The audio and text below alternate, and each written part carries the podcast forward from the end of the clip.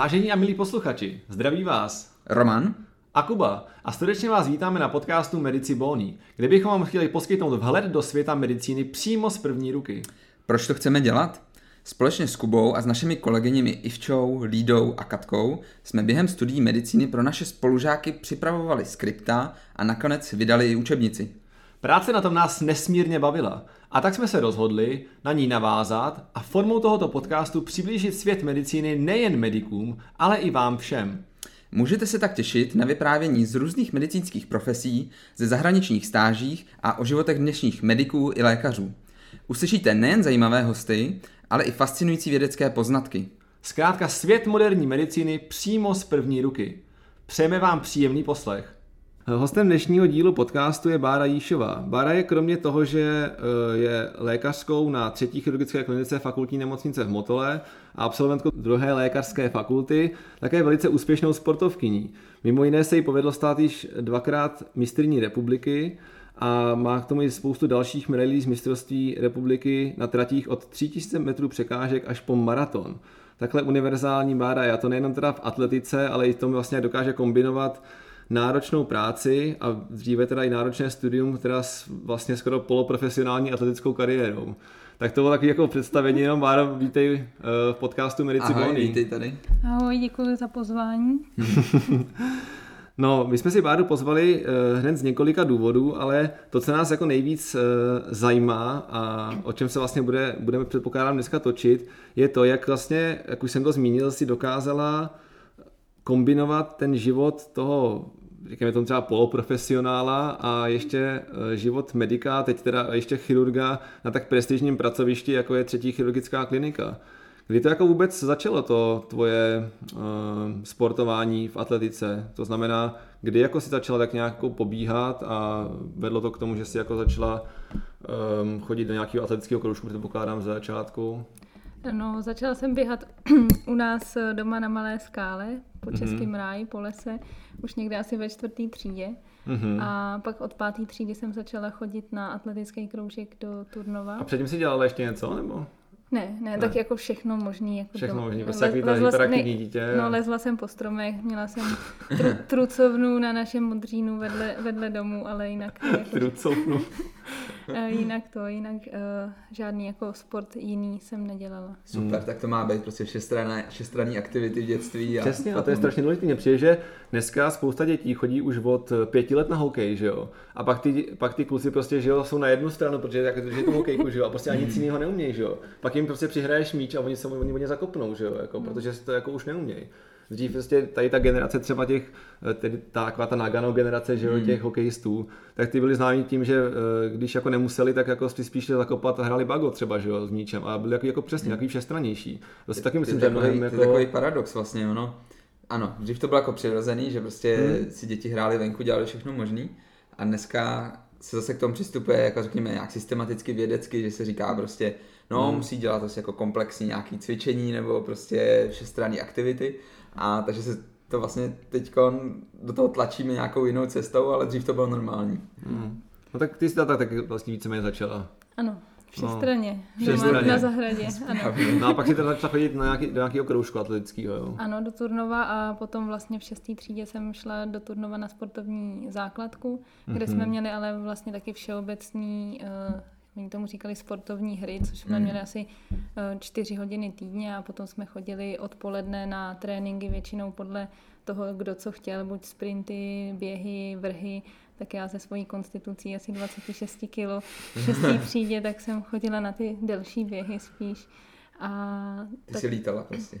No, to úplně ne, ale, ale postupem času se to trošičku zlepšovalo. Hmm ale myslím, že to tam vedli celkem rozumně, že nás úplně nepřetěžovali, že to bylo mm. spíš fakt formou hr, her, dělali jsme úplně všechno z atletiky, i, i, co, i my, co jsme běhali třeba ty delší běhy, tak jsme zkoušeli překážky, zkoušela hmm. jsem házet kladivem, zkoušela jsem hmm. kouli, disk, všechno. Jo, to je super, jo, no takže... no a, ale to tě nějak asi nechytlo, předpokládám, že jo? No já jsem měla uh, hodně ráda toho trenéra, který trénoval ty vrhy, takže já jsem s ním chodila do posilovny Aha. a mm-hmm. tak jakože neházela jsem nikdy, ale tak spíš uh, jsme se tam bavili s, těma, s tou tréninkovou skupinou mm-hmm. těch vrhačů, takže jako k ním jsem měla celkem blízko, i když konstitucí asi úplně ne.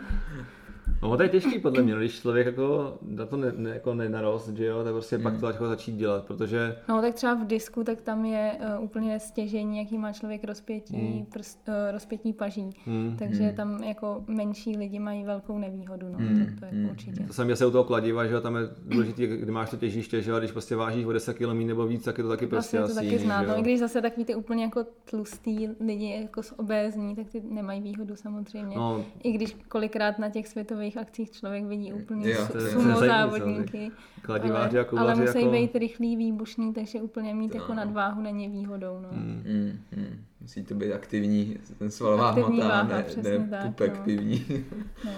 Ale myslím, že to mi dalo jako dobrý základ do, do té budoucí běžecký mm. nějaký jakože kariéry. jakože kariéry. A bavilo tě to jako rovnou běhání, nebo se s tomu musela nějakého najít cestu? Nebo... No mě to bavilo, protože mi to jako nedělalo žádný problém. Jo, no. jako jsem, mohla, jsem mohla běžet v podstatě, jak jsem dlouho chtěla a nic mě to nedělalo. A mm, potom se to super. samozřejmě začalo zhoršovat. Ono takhle před tou pubertou vlastně ty děti mm ne, netvoří skoro žádný laktát, takže mm. jim jde všechno dobře a rychle. To není problém takového žáka mladého natrénovat, ale přetrénovat to jde samo. No. Mm.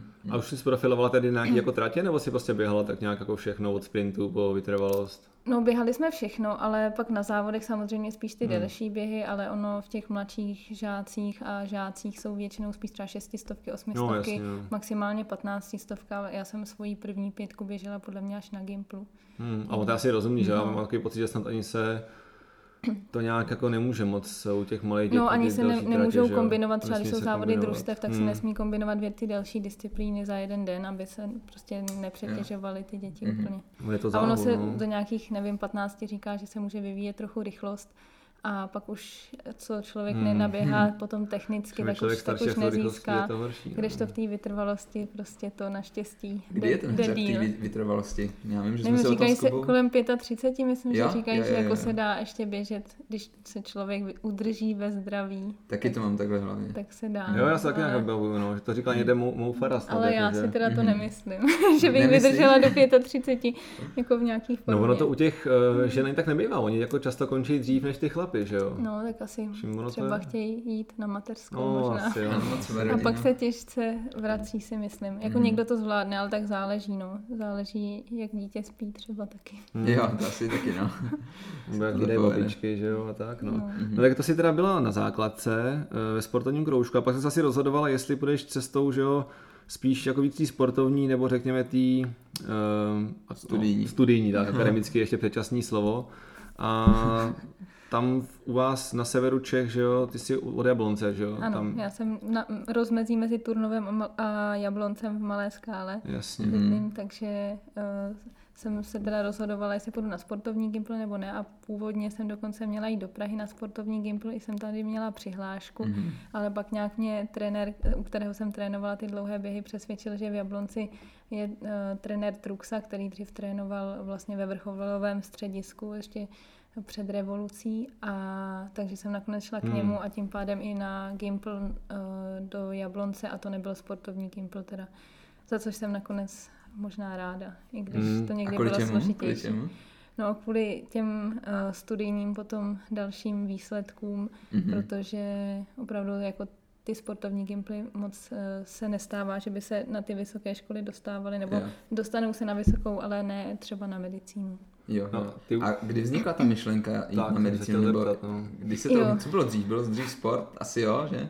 No, nebo dřív asi myšlenka možná jít na ani, já nevím, někde na základce prostě už jsem si jo, myslela, fakt, že jo. bych mohla jít na medicínu. No. Tak jo, stejný.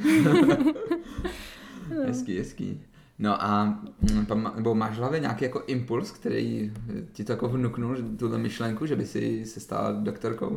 No mě to možná vnuklo taková jako smutnější trošku událost, která se stala, když jsem chodila asi do třetí nebo do čtvrté třídy, kdy vlastně mi uh, uh, u nás na Malé skále vlastně srazilo auto mm. mojí spolužečku s její mamkou Aha, a ona teda ježiš, asi týden žila v Motole, byla něk- na Áru a mm-hmm ale ta mamka zemřela na místě, tak možná to byl takový prvotní oh, impuls, že jsem si říkala, že by se mohlo jako hmm. někomu takovému třeba někdy do budoucna pomoct, aspoň částečně. Jo, jo, hmm. jo.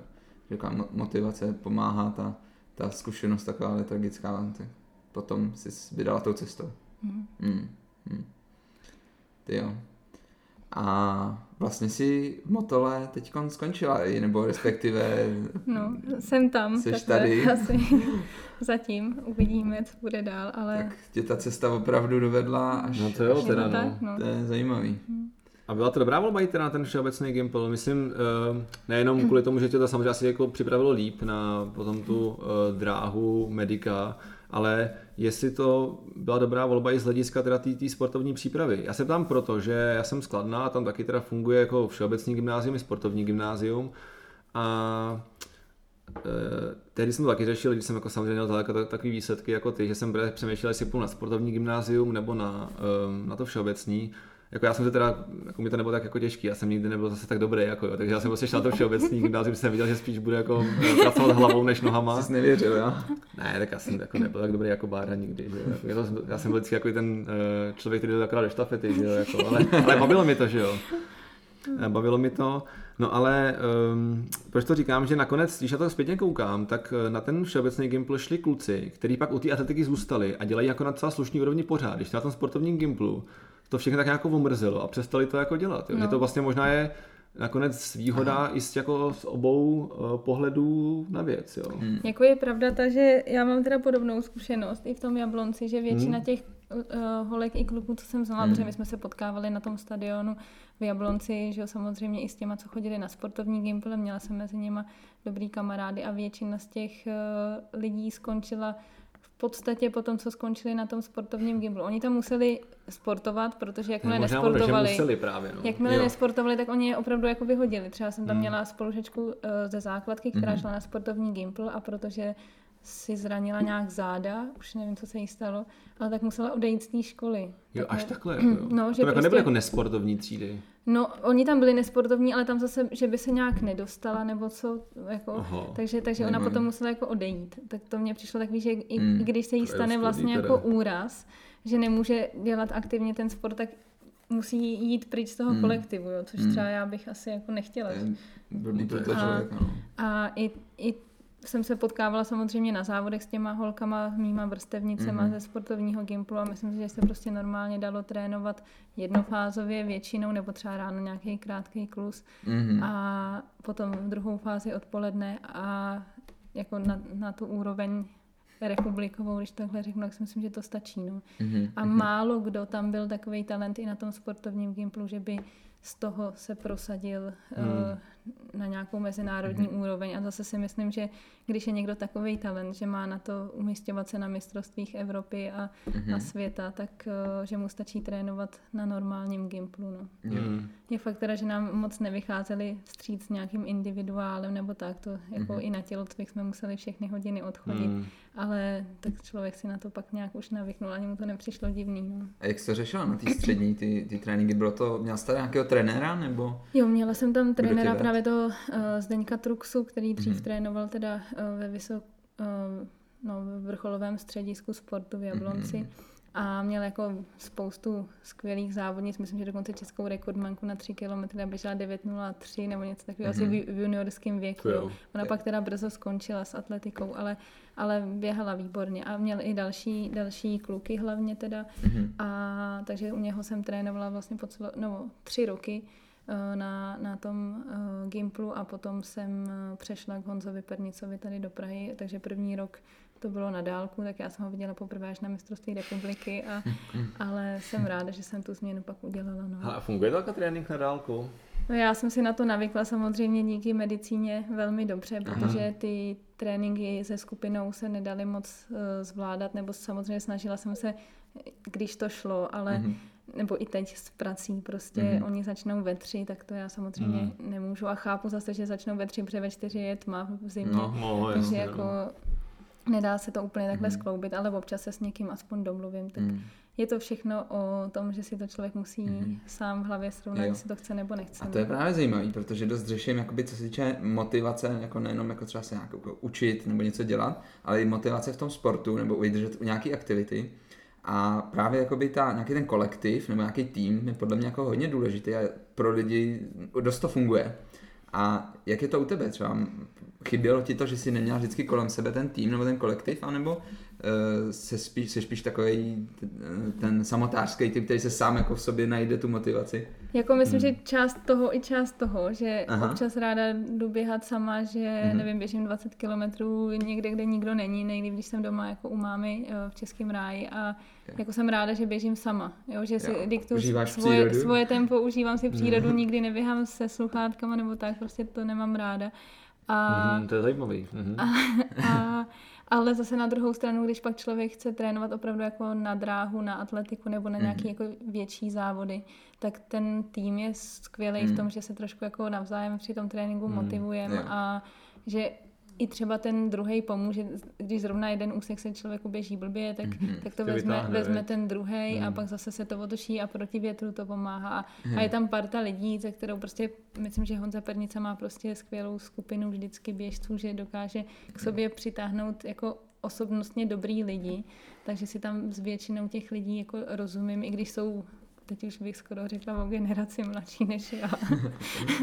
Ale a, jako je to fajn. No. Hmm. A jak je tam důležitá ta role toho trenéra? Jak moc tě mimo ty, ty ostatní uh, z toho týmu tě motivuje ten trenér? Jako... No mě hlav, hlavní pro mě je, já už vlastně toho trenéra na tom tréninku ani jako nepotřebuju, Aha. tak já vím jako jak, jak běhám, nebo hmm. že když se mi běží blbě, tak hold musím trošku zpomalit, protože to nemá význam se hmm. úplně přetáhnout ale já, já ho tam jako fyzicky nepotřebuju, ale hrozně mi pomáhá, když napíše ten plán, což on nám píše na týden, takový jako nástřel, my si mm. to mhm. třeba, nebo já si to trošičku upravím, hlavně podle toho, jak sloužím, nebo uh, prostě podle jiných jako mm. dalších věcí, ale snažím se to teda aspoň z 80% třeba dodržovat to, co mm, on super. tam napíše a tím to mě jako motivuje k tomu běhu, protože někdy mm. si taky říkám, že bych nešla jako prší mm. se mhm. sněhem třeba, jo, je no, mokro zima, moc se mi nechce vyběhnout, ale ten plán mi umožní to, že jdu. No. Super, super. A on to asi usnadní vlastně, že si to nemusíš vymýšlet celý sám. Jo, to přesně tak, no. A pak se chtěl navázat, ty si pamatuju, na medicíně taky měl zpracovaný od trenéra běžecký plán a jako no, taky to upravoval. No, taky jsem modifikoval různě. Jako, no. jako poznámky s Ne, tak já jako s Barom naprosto souhlasím, ono to jako mm, nevyčerpává tolik tu tvoji kognitivní kapacitu, jo? že na tím musíš přemýšlet, eh, co vlastně no, chceš trénovat, a vlastně máš já... plán a jenom si řekneš, jako kdy to půjdeš, anebo no. jestli to vůbec půjdeš, no, nebo že si no. podáš třeba, dneska jsem unavený, tak si nám ne 10 kilometrových úseků, ale jenom třeba 8 a ono to jako stačí, že jo, prostě, jo. No, mě to uh, ještě tady k tomu, že jako já bych, kdybych se trénovala sama, tak se buď přetrénu, anebo nebudu trénovat jako skoro vůbec, jo? že jsou takový fáze, jo? Hmm. Že, že tady to mě pomáhá že prostě máme takový, teď už bych řekla skoro systém, že eh, v přípravě se běhají dvakrát v týdnu takový delší mm. úseky, jednou třeba něco trošičku kratšího, rychlejšího a pak mezi to jenom volný běhy. Mm. Jo, takže je to takový, že já si to upravím podle toho, jak potřebuji, že to třeba přeházím v těch dnech, no, ale jasný. víceméně jako mám takový mustr, yeah. podle kterého se člověk jo, a řídí. To musím, že to mi jako taky hodně dalo, když jsem právě jako chvilku uh, byl někým vedený jako mm-hmm. víc, že Přesně, jako člověk zjistí uh, nějaký ty vzory, který potom se naučí sám a přesně jak říkáš, že vůbec pak to trénera víc nepotřebuješ, no. ale je strašně fajn, na tu dráhu jdeš a že uh, on tě trošku jako hecne, že jo, a že tě jako vidí a řekne si, hele, ale ty se jako zlepšila, možná ten trénink jako úplně, že ti třeba můžu dát víc těch úseků a hlavně nej, nejdůležitější podle mě, že tam máš tu partu, že tě jako vytáhnou no. na těch úsecích, protože to je, mm. on to je totiž podle mě hlavně nejenom fyzicky náročný, a tak jako psychický. Třeba já nevím, kolik chodí nějakých třeba čtvrtek, zítra třeba 12, 15, nebo já nevím. Zítra třeba 20 mám No, dokonce, no. Tak to už prostě jako se člověku moc nechce na konci, jo, ale prostě tam je ta, ta parta, tak to jako... Eh, vysvětlete posluchačům, co znamená čtvrtka. Jo, to je 400 metrů, to je jedno kolo na dráze. Ano, ano. Jo, jedno kolo na dráze. Čtvrt míle, no. Čtvrt míle, jo, jo. Ano. Ale jsme trošku vlastně teda odbočili k tomu tréninku, ale takže my jsme teda, eh, my jsme se vrátili na tu časovou osu, tak my jsme v období, kdy si teda na eh, Všeobecném gymnáziu v Jablonci a už si teda od základky věděla, že chceš být doktorkou. A, takže se začala si samozřejmě připravovat na maturitu, ale předpokládám, že si asi větší uh, strach měla než z maturity asi z těch přijímaček na, medi- z přijímaček na medicínu. A kam si vlastně teda potom um, se jako přihlásila a jako proč to vlastně udělala? Proč jsi se jako nakonec teda vybrala druhou lékařskou fakultu? Jo, já jsem se eh, přihlásila vlastně jenom na druhou lékařskou fakultu a na třetí lékařskou jsem byla přijatá bez přijímaček, protože jsem měla Hmm. průměr, tam stačilo do jedna a půl a Skvělý student si byla teda, no. na třetí místo z mistrovství republiky. Což měla na- několikrát, ano. Což jsem měla, což Pojištěný, jsem jo. měla, Pojištěný, pojištěný, jo. řekněme. Tak eh, to potom stačilo na, eh, na to, aby mě tam přijali bez přijímaček, takže jsem byla přijatá, už tam to jsem věděla dopředu. A takže jsem si dávala už jenom na druhou lékařskou, kde to teda se štěstím, Hmm. s odřenýma ušima, abych tak řekla, vyšlo na, eh, na to, že jsem se tam dostala, tak jsem zvolila druhou lékařskou, ale moc jsem ani vlastně nevěděla, jakoby proč, protože spíš mě jenom takhle jako z doslechu jsem věděla, že se říká, že je jako asi Jo, jo, jo, nejlepší, to jsem taky ale, slyšel, no. ale vlastně nevím, no a od té třetí lékařské mě odrazovalo trošku to, že tam jsou ty moduly a Mhm. úplně mně přišlo, že to jako má, že to je hezky vymyšleno, ale že to ještě není úplně jako zaběhlý systém a nevím, Hmm. jak by mi vyhovovalo se naučit eh, buňku nebo potom všechno o anatomii, fyziologii, Jo. histologii dohromady, no. hrudníku třeba, pak břicha, no. Jako No. je pravda, že v zahraničí to jako docela funguje někde, ale prostě Mhm. každý ten systém, ať ten tradiční nebo ten modulový má své výhody, nevýhody, Hmm. jako no. no. A to je jako, tě, to, to je jako člověku těžko odhadne, že jo, předtím, Mhm. než tam vlastně jde. A, Mně se líbilo na třetí lékařské fakultě, že ačkoliv máme všichni vlastně vystudovanou druhou lékařskou, tak eh, zase mě to lákalo, že to jako působilo hodně kreativně, ale Jo, to určitě. A jako- myslím si teda, co jsem Hmm. takhle slyšela, že oni tam měli i dobrou partu lidí vždycky, jako, že, že byli takový, No. no. jako, že tam i třeba byli ty sportovci a tak a že, že jako byli hodně k sobě jako to pospolu. si myslím, no. že na, na třetí LF je jako super, že tam mají, co jsem taky přesně jako slyšel, a když jsem se tam byli podívat teda, Mhm. oni tam mají fakt nějaký jako kampus, víceméně. Jo, to jako jo, na, na, v Motole strašně chybí, že tam nemáme jako, Škoda, no. jako To je nějaký pravda, no. zázemí jako pořádný. Tak teď jo. je tam aspoň nová posluchárna. Teď je tam nová posluchář, to to je jako jako musím pochválit, no, jak to udělali. Ale jako musím říct, že to se třetí trojice musí nechat, že tam hodně myslí na ten život těch mediků, jako No, mi tak no. jako Mm. přišlo. A strašně jako mi přijde od nich sympatický, jak jako jsou taky progresivní a vymýšlejí nové věci a to je jako, to je dobrý, to mi jako na dvojce se přijde takový někdy trošku Hmm. až moc Takový každý konzervativní. jo. individualista. No. A tak každopádně vybrala si teda druhou lékařskou fakultu a e, tam si nastoupila. A jak pak teda to, že si začala studovat medicínu, ovlivnilo potom teda to tvoje další sportování? No určitě prvák to ovlivnilo teda velmi. To jsem měla uh, jako atleticky neúspěšný rok dost, eh, tím, že jsem vlastně neznala, jak se učit, nebo bylo to prostě všechno Mm. nový. Když jsem se učila první týden uh, na medicíně kosti, myslím, že tam byla ta lopatka, tak jsem u toho brečela, úplně mi kapaly slzy, že se to Ježiši, nikdy nemůžu takhle. naučit, že to je prostě úplně příšerný a pak za dalších 14 dní už jsem si říkala, jenom lopatka, no tak to je v pohodě. Takže uh, Jo, ten začátek byl těžký. takže to bylo takový, klouby, eh, ten, co? ten režim uh, se musel prostě najednou rapidně změnit, že jo, Hmm. teď jsem i bydlela eh, jinde než doma a tak to bylo Hmm. prostě všechno takový jako naráz jiný. Tak ten první rok prostě, než si to sedlo, tak Hmm. eh, ty studij, ty běžecké výsledky moc dobrý nebyly. Jo. No. Eh, Po, ana, po anatomii jsem si myslela, jak to ze mě všechno spadne, že to bude krásná sezóna, ale tím, jak jsem se stravovala o zkouškovým eh, na jogurtu a na mysli, protože na nic lepšího jsem chuť neměla, tak, tak moc to nešlo pak, no. Hmm. no. Ale tak ty další roky už se to zase trošičku zlepšovalo. Který rok byl nejlepší na medicíně pro tvoji sportovní kariéru, řekl bych.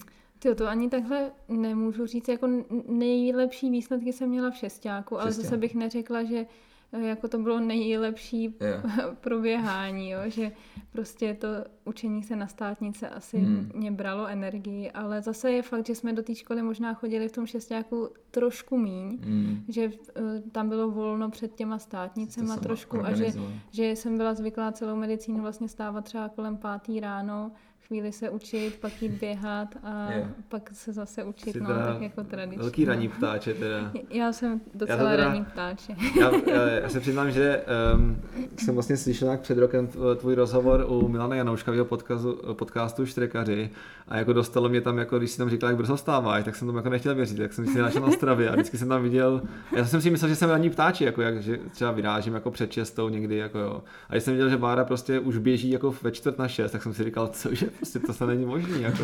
No tak já jsem dřív teda takhle, no i když je pravda, že jsem asi běhla takhle brzo vždycky, no celou medicínu vlastně. Já jsem pak chodila od třetíku do šestáku dvakrát až třikrát v týdnu ráno plavat, takže to bylo, Ještě k tomu, jasně. to bylo od šesti. Jsi takhle zaplavala, pak si šla ještě do bazénu, teda eh, zaběhala, pak si šla ještě do Ne, bazénu. to jsem šla, jenom, když jsem šla ráno plavat, tak jsem šla teda nej, jenom plavat Je- je, aha, nejdřív, jo. jo. A pak jsem buď šla do školy, anebo když se nemuselo jít ráno do školy, tak teda běhat. Ale to, většinou jsem to dělala, jakože to byla druhá nebo první fáze, ale takže s nějakým delším odstupem bylo to běhání. Jo. Ale tak to jsem si jako docela navykla, tak to mě teď chybí, protože tím, že musím být v práci v půl sedmí, tak to už se opravdu nedá žádný Hmm. bazén, i kdyby nebyl teda lockdown, tak No. se nedá žádný bazén No, to stihnout. je- No, To je, to už je jako těžký. už hodně nejde. brzo, No. muselo být otevřeno. To No a muselo být od pěti. Stíháš jako dělat ještě um, nějaký jiný sport tomu běhání teď? No, mě docela chytlo lezení, takže tak Mhm. když to jde, tak dvakrát třeba v týdnu chodím. Ale to je docela fajn no. kompenzace, ne? Jako, že zapojíš Jo, taky já trochu jsem jiný za svaly. to ráda, že mě docela bolely záda občas, tak tím lezením se to celkem jako hezky zlepšilo. No. A je to takový To pro mě adrenalin a jin, Mm. jinýho typu než práci. to jo. To věřím, no. Že si zapomíná jenom sama za lepší. sebe, no. Lepší No, stres, i za toho pozitivní. druhýho většinou tam, ale... Jo, jasně, to je vlastně fakt. Ano, ano. Ale a ještě když tak, já teda trochu si dovolím, jako, že tady vždycky to jako vracím na tu, No. na tu osu, teda jako uh, odbočit. Uh, od toho, uh, že jsi říkal, že jsi jako běhala, plavala, tak se jako nabízí otázka, kterou si právě, myslím, s Milanem tak nějak řešili, uh, co triatlon, jako neláká tě třeba jako triatlon, protože proč se ptám, třeba pro mě, jako je triatlon taková jako Formule 1 mezi těma vytrvalostníma Jo. sportama, jo. prostě, prostě triatlonisty považuji za ty nejvíc, největší vytrvalce uh, mezi vytrvalcema a to hlavně ty Ironmany, že jo. Ale jako je mi jasný, že ať už jako medic nebo jako teď už lékařská, že jo, na to prostě jako musí být strašně těžký jako sehnat čas. No, proto prostě si myslím, že se triatlon jako s prací na plný úvazek dělat moc nedá. Já si to myslím, tak to musíš Ale- fakt jako práci, kde jako, nevím, kde se jako hejbeš aktivně nějak, nebo No, nebo děláš manažera a máš čas prostě na to trénování. No. No, A děláš manažera. Vlastně jako Záleží, jak jde, no. jak jde, no. Tak manažera dobře zajeté firmy, kde už tě nepotřebují. No, a ty- ty- ty- třeba můžeš, můžeš jet třeba 100 km na kole auto řešit nějaký ho- hovory, že jo? No, no, můžeš, no, to zkusit, ale... Já si jako to nevedu představit, protože jako to kolo je strašně časově Hmm. náročný, prostě to, když si jako nejdeš aspoň na dvě, tři hodiny, tak to skoro nemá smysl, jako, No, že jo? no A já si to jsem- může dovolit to? Já s kolem třeba nemám zkušenosti, řekněte, jak, jak bylo takový trénink na kole, jako zabere, když říkám, někdo jak- dělá triatlon. No já si No. myslím, tak jako když chceš jet uh, jako triatlon, jako dlouhý triatlon, půl Ironman, Ironman, že, tak to musíš prostě sedět na tom kole třeba 4 hodiny, aby to mělo cenu, nebo Mm. 3 hodiny Mm. aspoň, no. Mm. No jasně, no, Ale- jako, Jako já jsem na medicíně a vlastně pak ještě i loni jsem měla jeden triatlon, každý rok jeden teda jenom. Jo, to se taky snažím nějak dodržovat, no, ale... Ale uh, tak letos už to nebylo moc dobrý, protože jsem na tom kole fakt měla málo na No, počkej, ale počkej, to ještě řekni, ty jsi ale jela Ironmana, že jo? Půlku. Půlku si jela, no, jo. Půlku. Mm, vlastně. celýho. Já si vůbec nemůžu představit, jet, jako umím si představit uplavat 4 km, kdybych chodila plavat zase jako poctivě, tak Jo, to já si bych- umím Já bych se představit. utopil, Mm. Ale 180 kiláků na kole je horko těžko představitelný, ale potom běžet ten maraton už je absolutně nepředstavitelný. no. Mně stačil ten maraton jeden takhle jako solo. Samotný. A Mimochodem, pr- tvůj první maraton hned znamenal eh, bronzovou medaili na mistrovství republiky, no, aby tady jako No, posluchači viděli, nebyl jak to dáváš. no, a takže, takže to si vůbec nemůžu představit, ale ten půl Ironman se prostě jako dá. Těch deva, kilák 900 plavání, Hmm. 90 kiláků na kole a půl maraton, jako to se prostě dá za nějakých těch pět hodin teoreticky. Jako, Jako ty lákají, já jsem to teda ještě neskusil, tak No. mi to docela láká, aby se mohli někdy Jo, to je čekmena. se, jo. čekmena. no. Jdeš Čekmena, s náma? Jo, jo. Jo, no tak, Taky? tak jo. Jo, Tak dobře, tak jo. Musím si pořídit kolo, ale to se dá počít. No. A ty silnice tady, to, to bude dobrý, člověče. Je fakt, že teda uh, zkušenost, jsem tam no. měla takovou, mám, to mám jako silniční no. kolo, ale není úplně jako závodní speciál a Mm. když jsem byla před dvouma rokama třetí na tom Checkmanovi, tak, Kam přijde, tam má medaily prostě. tak, První tak, závod, se mě, tak, se že mě ty lidi, tak se mě ty lidi ptali, uh, jestli jsem jako na tomhle kole byla třetí, jakože tomu nemohli věřit, protože tam, tam měly ty holky uh, jako ty závodní, ty, ty, Jasně, ty, no. oni tomu Taky ty kozu prostě, no, No. jako, jako tu časovkářský No. kolo. Mm. Ale já jsem na tom kole samozřejmě nejela jako moc dobře, ale pak v tom běhu oni to ty holky tolik neměly jakoby po tom kole, No. takže, takže tam jsem předběhla třeba šest holek. Mm. Takže to jako bylo A dobrý. kolik si dal ten půlmaraton, jen tak mimochodem?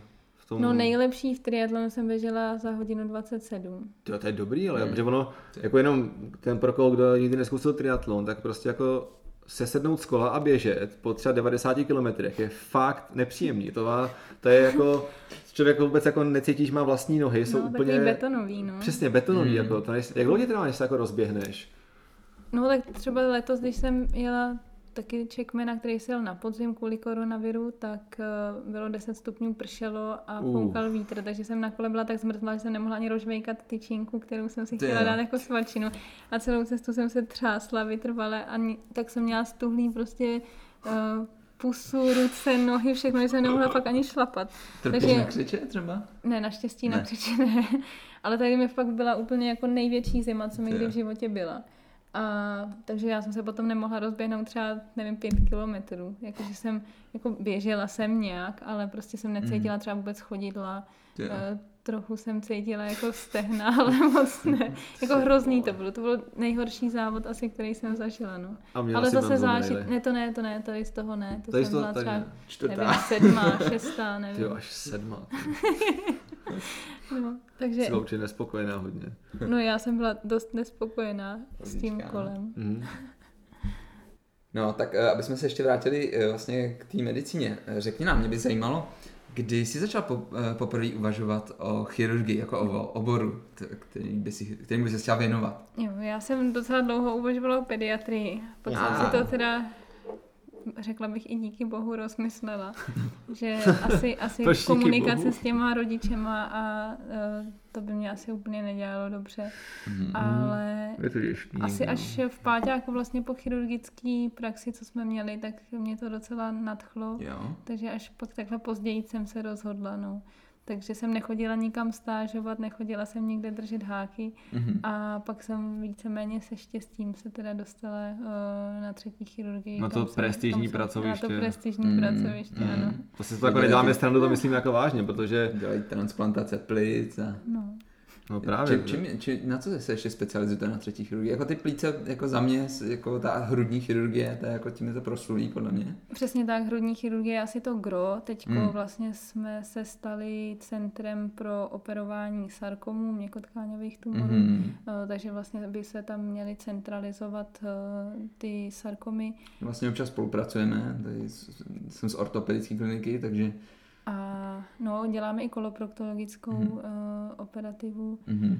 A uh, ještě další takové jako hlavní téma je endokrinochirurgie, takže mm-hmm. štítné žlázy, příštítná tělíska tak to jsou takové jako stěžení body. No, takže to vlastně skoro všechno, když skoro to všechno, no, skoro všechno. Jako je nás, je nás eh, jako hodně mm. celkem mm. na klinice, takže mm. i těch sálů máme dost, jo. takže se operuje hodně. No, ale tak jako A právě díky tomu, že mm, jako vašemu přednostovi současnému profesoru Liškému, i tomu emeritnímu profesoru Pavkovi jste prostě jako i mm, v té široké veřejnosti dost známý, že jo, a to, že prostě přesně jako transplantace plice prostě pořád výkon, který je, není zdaleka rutinní, a asi jen tak nikdy nebude hmm. a vy už jste blížíte k nějakým pěti stovkám transplantovaným? To si myslím, že jo. No. no. Myslím, že za loňský rok bylo jako... třeba 50 uh, transplantací plic a teď během týdne byly asi čtyři. no, Jak dlouho trvá taková transplantace plic? Já teda jsem u toho u celého toho procesu nebyla, jako občas ve službě třeba jdeme vypomoct, ale mm-hmm. máme na to vlastně vyčleněné Eh, lékaře, kteří jezdí, mají transplantační přístup, jezdí na odběry orgánů a pak transplantují plíce. Ale většinou to trvá třeba takových 6-7 hodin od toho, co se pacient přiveze na operační sál, mm. vyndají se mu jeho plíce a, a dají se mu nové. A tam je vlastně, co jsem pochopil, problém v tom, že právě celý ten proces, kdy vlastně eh, se to musí zmanagovat ten, kdy se dostanou ty orgány k vám vlastně a ten pacient, tak to, bě, to probíhá během dne, takže se často operuje přes noc, je to tak? Ano, ano, často. Řekla bych, že více než jako 60-70% je přes noc. Mm-hmm. A ono je to asi kvůli tomu, že pak ono je jako výhoda, má to jako větší klid, že nikdo na něj netlačí, že prostě musí pospíchat, ne? No, co se týče sálu a potom dal, operativy další den, tak je to samozřejmě výhoda, ale nevím, jestli by vám pan doktor Šimonek třeba nebo pan profesor Liška řekli, že to je úplně skvělý transplantovat no. od půlnoci do rána do šesti nebo do sedmi a pak no, třeba no, ještě je, muset zůstat na chvíli v práci no, a něco tam dořešit. Že? Já jsem u vás byl uh, na stáži a myslím, že jsem pana profesora Liškého, vašeho přednostu, viděl po jedné takové transplantaci a byl trošku unavený. Takže a, a není to určitě nic uh, lehkého a jako obdivuju to teda, protože no to, no, jako ne. fakt v noci se soustředit na něco takhle složitýho a ještě 6-7 hodin v kuse, to je, to je brutální. Vy tam fakt děláte jako úžasné věci, já jsem tam teda jako teď taky jako eh, vlastně na stáži, tam jsme se vlastně s Bárem jako eh, poznali a já jsem na starosti pacienta, který byl po dekortikaci plíce pro mezoteliom a ten, ten výkon se dělal 9 hodin, jako, mm. to je prostě jako neskutečný, to je tak strašně jako nejenom fyzicky, ale hlavně jako psychicky náročný, že jo.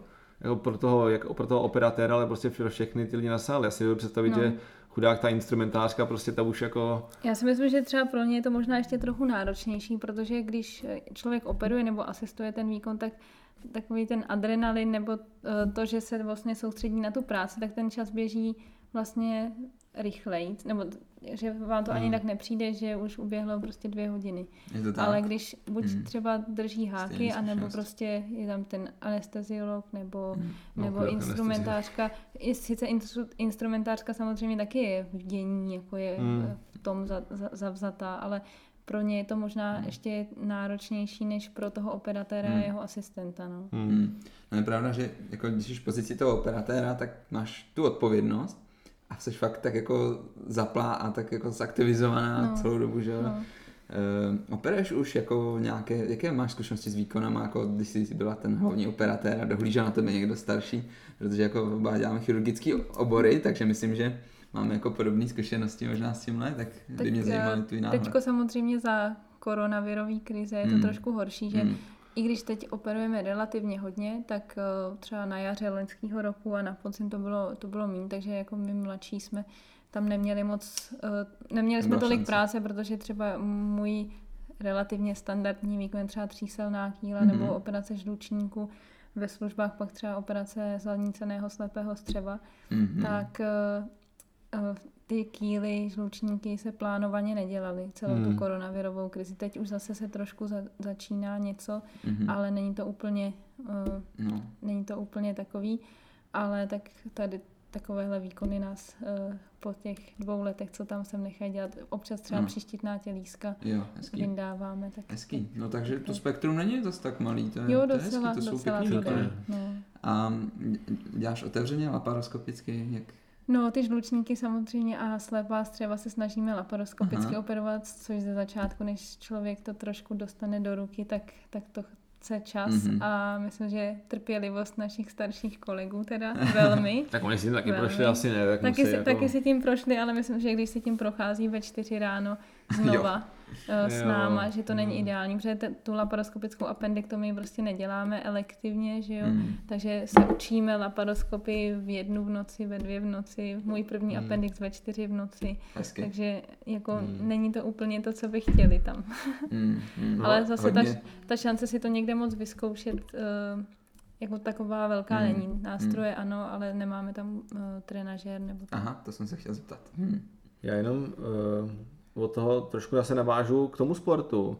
Jak pak jako zvládáš, nebo jaký máš jako, mm, jaký management toho času, když uh, sloužíš předpokládám docela často, že jo? Jako, jako... Tak pět, šest služeb za měsíc. No, tak to je no. docela dost, že jo? Prostě nějaký víkendy, že jo? Ano, většinou jeden až dva no. víkendy Jak spíš. Jako...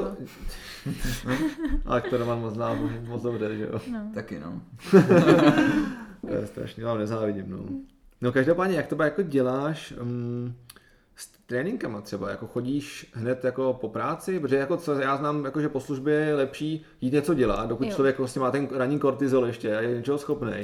Než si prostě jako jít hned lehnout, že jo, a pak už odpoledne jako seš úplně no. tuhá, akorát nic nejde, že jo. Takže jak to jako děláš jako s tréninkama? Kdybych si šla lehnout, tak už asi nejdu trénink, hmm. teda, to musím říct. Já teda málo kdy si chodím lehnout, jakože bych spala nějak dlouho, většinou, hmm. i když spím třeba dvě, tři hodiny, tak třeba půl hodiny si dám po obědě jenom takový jako krátký šlofíček a pak jdu spát.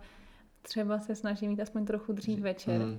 Aby se mi zase nerozhodil ten no, den jasně. na další den, že jo, kdy jde člověk normálně do práce. Mm.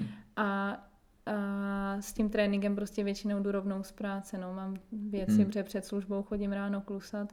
Tak mám... Netrénuješ před službou? Ne, ne, to se fakt nedá. V pět hmm. hodin ráno se nedá prostě běžet nic rychlejšího. Takže vůbec nikdy ráno prostě netrénuješ?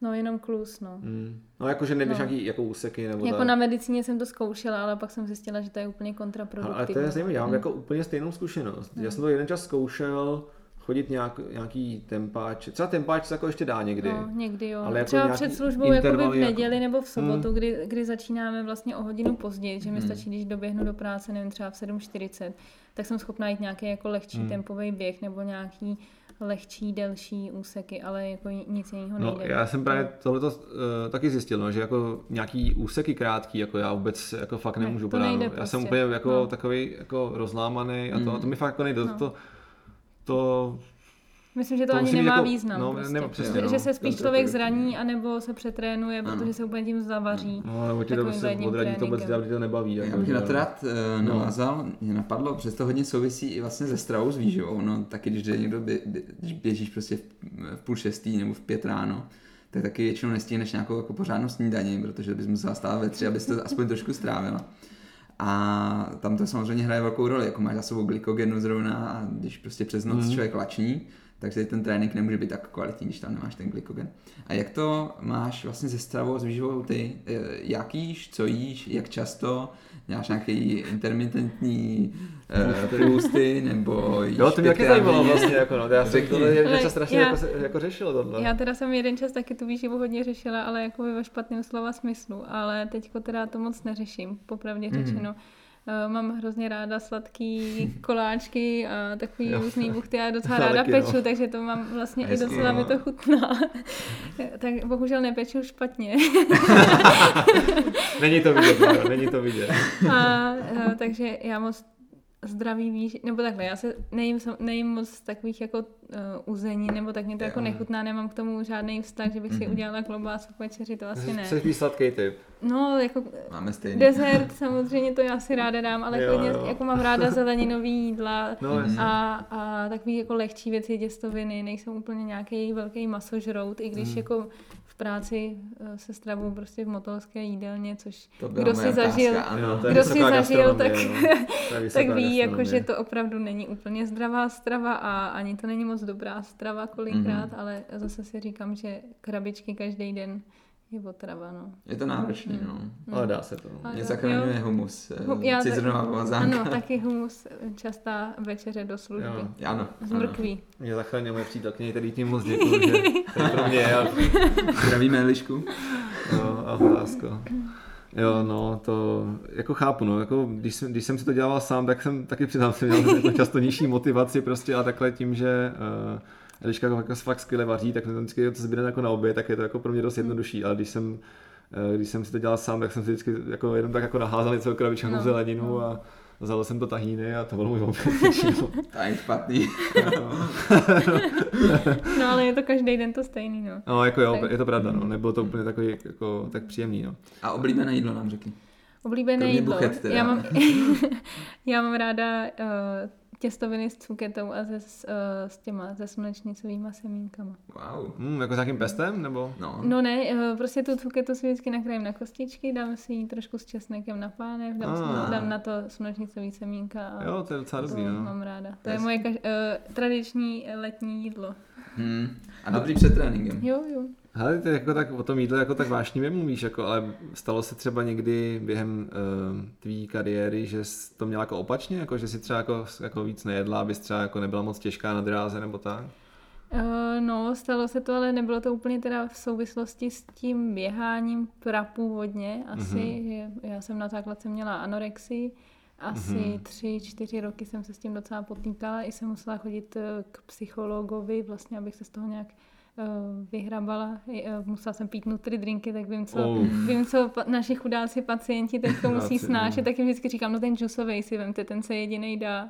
Jo, fakt. Mě což docela je- chutné, já jsem, já jsem nějaký měl, dokonce Jo, nějaký tak já bych, to, já bych to už teď nepozřela. No, Já, už to taky... jahodovej nebo no, úplně se Já mi jsem si dělá dala podobnátka, špatně. když jsem vždycky měl nový třeba jako zámečka, jak jsem nemohl Jo. nic, jak jsem Jo. to zkusil a to je Ne, fakt, nejde fakt to. ne, no. Je to Tak jsem měl možná nějaký lepší. no. opravdu je to Jo. špatný, ale ale takže to jsem s tím měla jako dlouhodobě problémy. Byly dny, kdy jsem prostě měla za den půlku jabka a půlku chleba.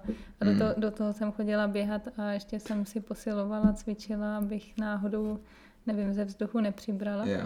A je to prostě běh na dlouhou trať, vždycky Mm. u každého tady to, tak naštěstí jsem to měla ještě, když jsem byla uh, na té základce, někde od páté třídy jsem s Mhm. tím trošku zápasila, a, takže to neovlivnilo tak úplně moji pubertu, tak jsem i Mm. vyrostla na rozdíl od holek, který prostě se do toho dostanou v pubertě a prostě A- úplně se zaseknou. No. To byl jako někdo i třeba z oddílu, nebo bylo vás jako... Uh, ne, ne, Ne. takhle jakoby teď spíš, co takhle pozoruju už jako ve starším věku, tak vidím, že to problém je, jako v tu Mm. dobu jsem to nevnímala, jestli někdo takový problém měl, tak jsem spíš měla problém já sama se sebou, než Mm. abych to viděla Mm. ještě u někoho jako dalšího, no. Mhm, mhm. Co ti pomohlo se z toho dostat?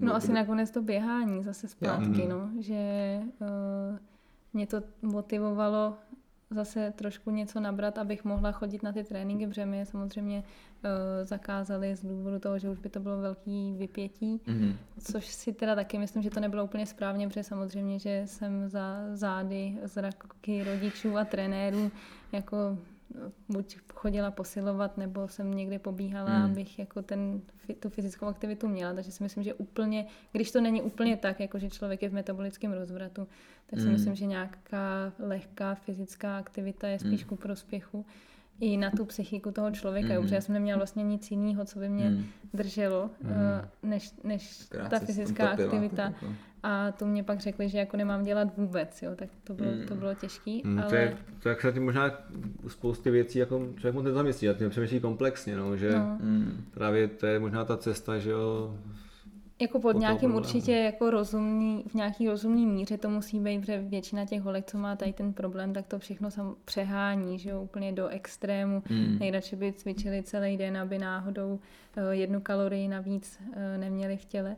Ale pak to běhání, vlastně když jsem trochu něco přibrala, tak pak někde v 8. v 9. třídě se mi zase začalo trošku víc dařit v tom běhání. Mhm. Mm-hmm. Měla jsem i vlastně první medaili z republiky na 15 stovku v žákyních, myslím to bylo. Mm-hmm. Mhm. Takže to byl takový jako zlom, kdy jsem si říkala, že asi není potřeba vážit 25 kg. Uh, a... Jsi pak měl 25 kg. No, já jsem měla, myslím, v 6. a v 7. třídě 25 kg, Mhm. což Hmm. bylo dost málo oproti mým vrstevníkům. Mhm. No, tak samozřejmě, že ono to uh, bylo takový postupný proces tady z toho se uh, dostat pryč, Mm. ale tak teď si myslím, že jako teď už je to dobrý, ale uh, Vyřešilo se to, Ono že s tím pak neměla problémy.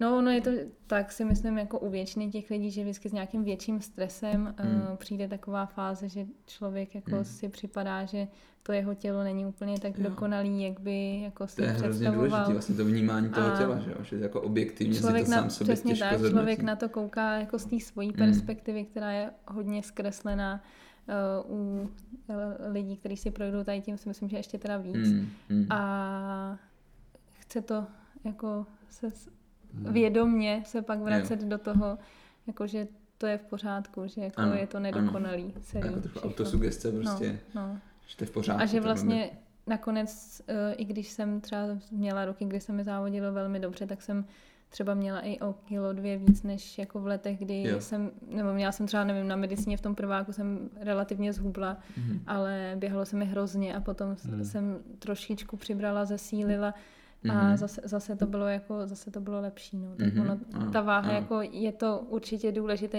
aspekt Mhm. toho vytrvalostního sportu, ale není to to jediný, co, Mhm. co vlastně Že dělá jakoby ten líp výkon. běhá, je člověk No. lehčí, ale tak. Ale kosti sami to neuběhají, že jo? kosti sami to No a neuběhají. hlavně člověk nemá žádnou energii na nic, Mhm. že jo, potom, i když nějaký svaly tam vždycky zůstanou, Jasně, tak, no.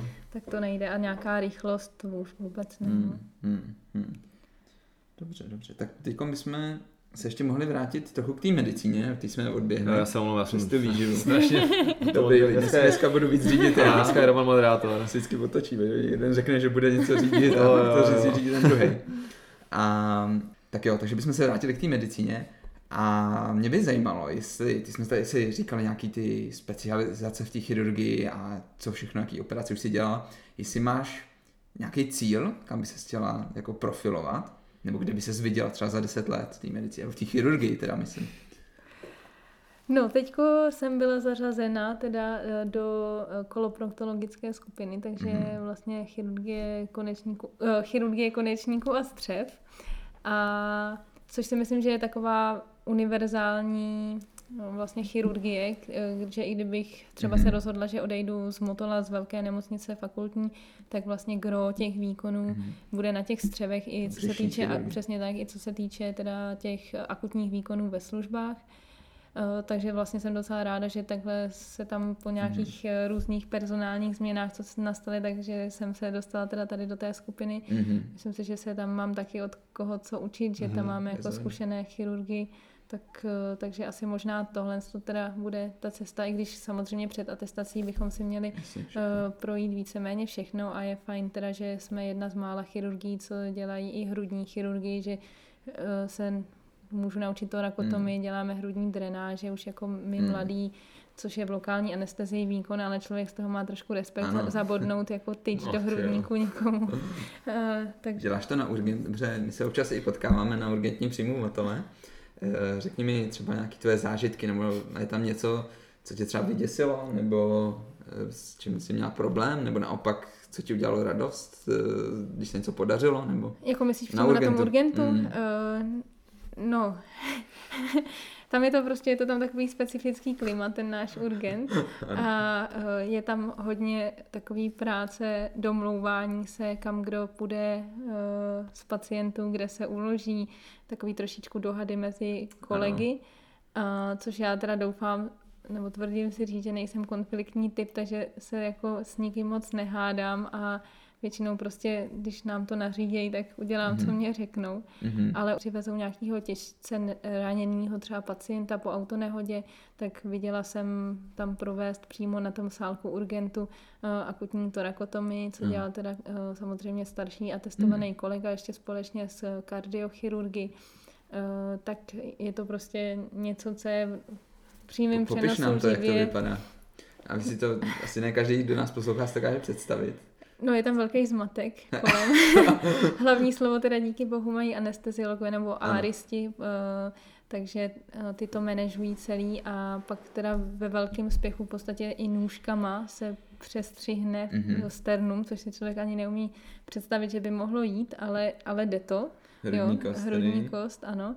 A udělá se teda v podstatě taková, tomu se říká hemiklamšel torakotomie, často se dělá právě i s tím mm-hmm. přerušením té té uh, hrudní kosti. Mm-hmm. No, hodně krve všude, na rozdíl od plánovaných výkonů, kde se všechno dělá pomocí elektrokoagulace, takže tam v podstatě, když se člověk, když tam nejsou srůsty, nebude nějaká komplikace, tak většinou to téměř nekrvácí ty mm-hmm. výkony, nebo jsou výkony, které mají větší krevní mm. ztrátu plánovaně, ale u... To je hodně kontrolovaný. A tady vlastně... Přesně tak. A tady vlastně se udělá rovnou řez a je to Prostě je to akční. Je to, je to řekla, bych, že, řekla bych, že tohle to připomíná aspoň trošku ty uh, seriály a filmy, kdežto ta naše chirurgie vůbec. Nebo patrně cévičku po cévičce zastavuješ. Tak, tak žádná krev na nás většinou nestříká, ale když jo, tak je něco špatně. Ale rozhodně střeva se nevyndávají ven z břicha jako klobásy, prostě to tam normálně drží na těch závěsech střevních a tak. Takže ne, neválí se to tam jenom tak nahodile. Eh, ale tadyhle je prostě taková jako velice urgentní uh, chirurgie a úplně si nejsem jistá, že bych teda byla schopna něco podobného jako za nějaký čas sama udělat a nějak pacientovi pomoct. No. Ještě hezky nabrat zkušenosti v tom klídku na ano, tom sále, ano. kde ty... no, ale tak je to jako na jednu stranu obdivuhodný i ta spolupráce toho anesteziologického týmu, Eh, těch traumatologů plus mm, teda naši chirurgové, když mm. tam mhm. připěhnou, tak jako opravdu je taková mm. no, zážitková medicína. To teda, to teda můžu potvrdit. No. no. Dobrá, dobrá. Mě by zajímalo, když se bavíme o té chirurgii, tak ještě bych k tomu chtěl doplnit jednu otázku. Co tě nejvíce baví na chirurgii? No mě na tom asi nejvíc baví, že ty výsledky člověk jako vidí uh, tak nějak v přímém přenosu. Jo? Mm-hmm. Že, že to není jako dát léky na tlak někomu a počkat, mm-hmm. jestli za 14 dní nebo 3 týdny uh, bude mít tlak v normě. Uh, ještě musí brát, že Ještě léky musí taky. brát teda. Myslím, že to máš pod kontrolou. A tady, tady uh, je to takový, že prostě člověk vidí ten svůj zdar i nezdar Jo. uh, jako rovnou. Mm, no, mm. Tak to mě přijde takový... Jako, Jo, to je hezký. To... Plus je to taková v podstatě akční práce a dělá se, po každý je to trochu Mm. jiný, uh, i ta stejná operace u každého je jiná, někdy to jde dobře, někdy to jde špatně, Ano. každý má tu anatomii trošičku Trošku jinou, takže jako v tomhle tom si myslím, že ta chirurgie je taková jako zábavná Sou, souhlasím s tebou, jako, No. jako ortoped, tak uh, to cítím dost podobně. Taky. No. Dobré. No, já myslím, že možná jsme Baru uh, teda ty naše dotazovat dost.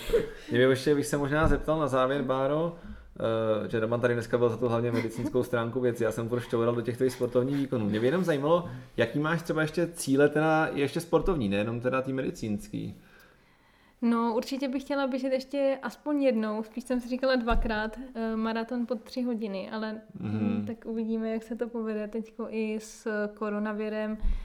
Měla jsem v plánu loni běžet eh, pražský maraton zase, No, ale to se bohužel no. nepovedlo a na ten si myslím, že jsem měla relativně natrénováno, ale pak, Hmm. pak zase nic. No, tak to jsou asi, zase bych chtěla nějaký triatlon, ale už asi bez nějakých větších jako ambic na nějaký umístění. Tak to budeme spolu, že to jsme si řekli. No, no. dobře, tak jo. A bude bronzová, Beru to vás, je jasný. Beru vás za slovo Dobře, a tak jo, takže pojedeme. půl- jo? půl Ironman, Myslím, jo. že v červnu to je. V červnu, no. Pohoda. Pokud nebude koronáč, jo. tak v červnu půl. Musím začít plavat. Hlavně si kup To kolo. dá. A to kolo, no. Hele, kolo zařídíme. Kolo zařídíme, No. no. Já mám horský, když tak. Tak to už bys tam byl hodně za exotem. dobře, dobře, takže kolo Ještě měl ty si. svoje, ty, ty svoje to, k, eh, pedály, tak to by taky asi čuměli. Jako. Asi nemáš tretry, že jo? Ne, to Máš nemám. No, tak to jsme asi fakt koukali, no. To ještě Já bude se- muset se- vylepšit to se teda do, do, do léta. Dobrá, tak No takže, super. takže maraton, nějaký triatlon, ale já si předpokládám, že už uh, asi nemáš ambice dělat si osobáky na 15 nebo... Eh, No, myslím, že moje osobáky na dráze jsou doživotňáky, možná teda i jako maraton, že už je na No, tak doživotí, ale tak uvidíme. Tak uvidíš, vytrvalost tak se dá rozvíjet do Ano, já si 35, myslím, tak ještě máš že to je- ambice. To je dobrý cíl, jako, to je No. dobrý cíl. Tak my ti budeme držet palce, ať se ti daří nejenom ve sportovním životě, ale i v tom profesním. A doufáme, že třeba ještě někdy uvidíme a hlavně... V červnu. eh, hlavně, no, No, v jasně, v tom červnu. na tom, na tom Ironmanovi. Tak jo, Báro, moc díky, že jsi přišla a ať se ti daří. Já děkuju. Taky Vám moc taky. díky. Bylo to super. Tak jo. Doufáme, že se vám náš podcast líbil. Těšíme se na váš feedback, a to na e-mailu medicibony.gmail.com nebo na našem Facebooku či Instagramu. Tak zase příště. Mějte se krásně.